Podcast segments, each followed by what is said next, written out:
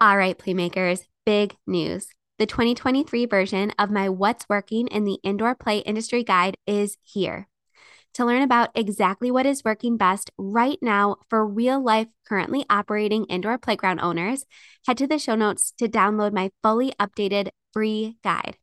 That's right, even if you've downloaded one of my What's Working guides in the past, you will not want to miss this new version made specifically with what's trending and fresh for 2023 in mind.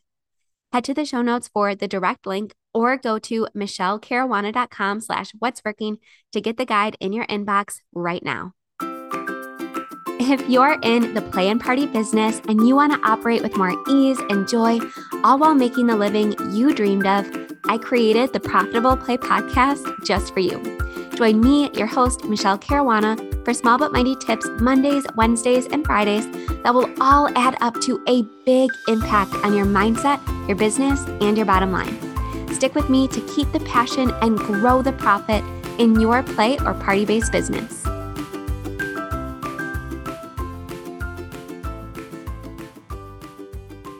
All right, Playmakers. So, recently on YouTube, as well as back on episode 149 of this podcast, which I'll link in the show notes, I talked about how to price your indoor playground services and specifically classes and events. And after I published that content, I got a really great question that I wanted to address, or rather, a point I wanted to speak to. The question was regarding when we should consider canceling an event or a class based on low registration numbers. Because in the example I gave, one of the assumptions I made in order to share my calculations clearly was that the event or class we were pricing would actually sell out. And as we know, life is not always perfect or butterflies and rainbows, especially as a small local business. After a few years in business and plenty of hard work generating positive word of mouth and five star reviews and establishing a customer base, sure, your events might all sell out fairly effortlessly. However, that's not always the case, especially when you're first starting out or when you're launching a new type of class or event that your customers just aren't used to. So, the first thing I wanted to mention here is that when your events do not sell out simply by posting the link on social and sending out an email to your list, one direct cost related to the event that you should factor into your pricing and profit margin calculation is the amount that you may need to spend to advertise your event, whether that's through influencer partnerships or on Facebook or Instagram ads. And by the way, if you're totally lost, don't worry about it. Just go back to episode 149, which again, I'll link in the show notes, and listen to that episode to learn more about how to price your events based on profit margin to create a sustainable, profitable, and joyful business that actually pays you as the owner. So, anyway, when you're first starting out, that may be another direct cost to account for. And it's one that I didn't mention in that episode, and I should have. And I do also have several episodes about effectively advertising events to lessen your ad spend. So, this direct cost, which I'll also link in the show notes as a follow up for this episode. But what happens if, despite all your best efforts and advertising, only a few people register? When should you pull the plug and cancel the event, refunding the tickets for those who have already purchased? Well, the simple answer would be to say that if it would cost more to host the event than to cancel and refund, if you're going to lose money on the event, you should simply cancel it, right? But if that was the case, this would be a pretty short episode. But we already know that things aren't always that black and white in the real world, right? It's not business school. It's not just a clear cut decision of, oh, if you're going to lose money, you should cancel it. And if you're like me and you're using your events to get new people in the door and as a marketing tool to generate party bookings, there are other things you might want to consider in your thought process. So, here are four things I personally considered, other than the obvious profit, before canceling an event. Number one, what percentage of those already registered are brand new customers to my business? If a large percentage of attendees or event purchasers were members or repeat customers, I knew there would be a really good chance of them being understanding of a cancellation, and it would likely not result in a big loss of future business for me. However, if I note that many people that are registered for the event have never been to my facility, not only would canceling leave a terrible first impression for them, there's also a good chance that these people will just never return. They'll never register for another event or become a member or book a higher ticket item like a party. These customers who are not yet fans are also more likely to voice negative opinions in Facebook groups or on social media or to their friends and family, or even leave bad ratings and reviews after the disappointment of a canceled event, leading to a further loss of business, not just from them, but from other potential customers reading it or listening to them.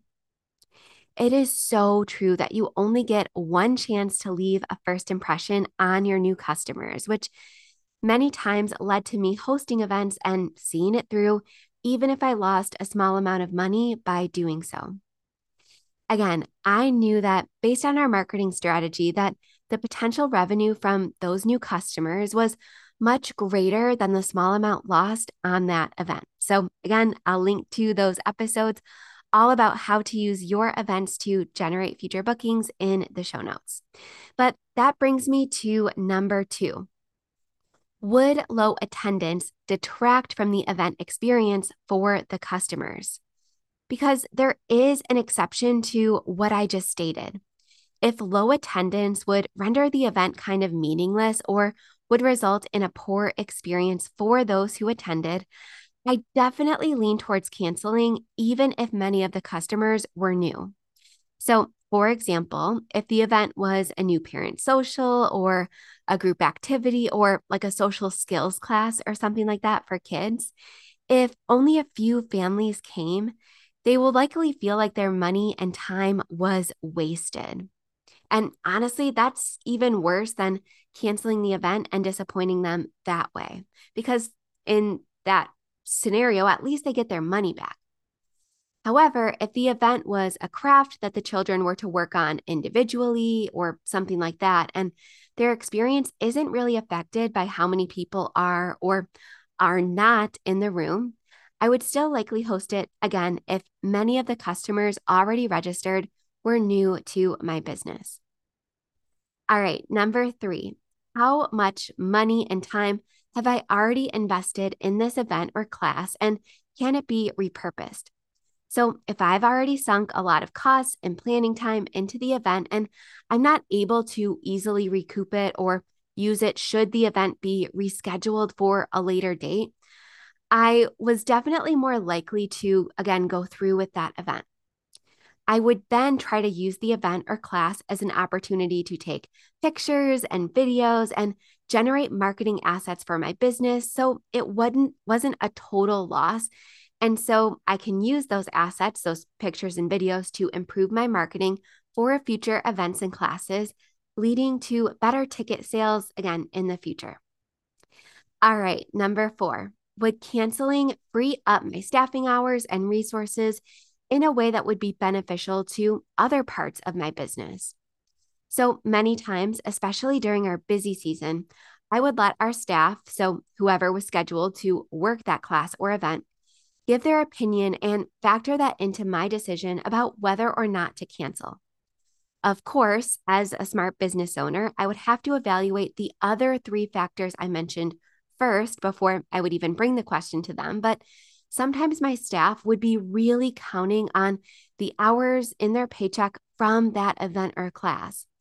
And since retaining employees is one of the most difficult things in this industry, and replacing them and hiring and training a new employee is probably going to be way more expensive and time consuming than just hosting the dang event and giving them those hours that they were counting on, I might be motivated by this factor when making my final determination whether or not I should cancel.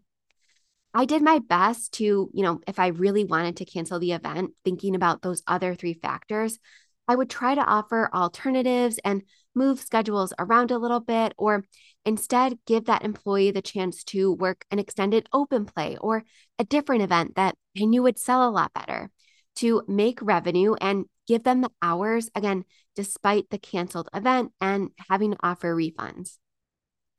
But sometimes my staff would really surprise me and ask me to cancel. So maybe they were feeling a little overworked or burned out, or maybe they had plans they wanted to make, or maybe they had a test to study for.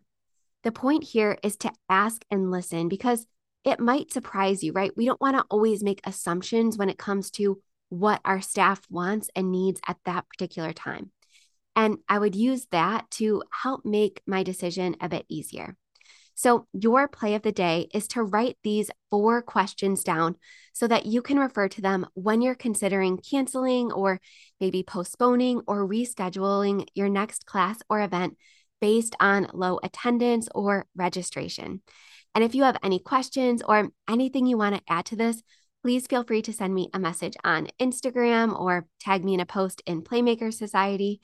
If you have any other questions that you ask yourself, again, before canceling a class or event that you have on your calendar. All right. Thank you so much, Playmakers, for listening. As always, if you found this helpful, the best way you can show support for me or for the show is to leave a rating and review wherever you are listening. I appreciate it so, so much. It means so much more than you know. And I will see you right back here on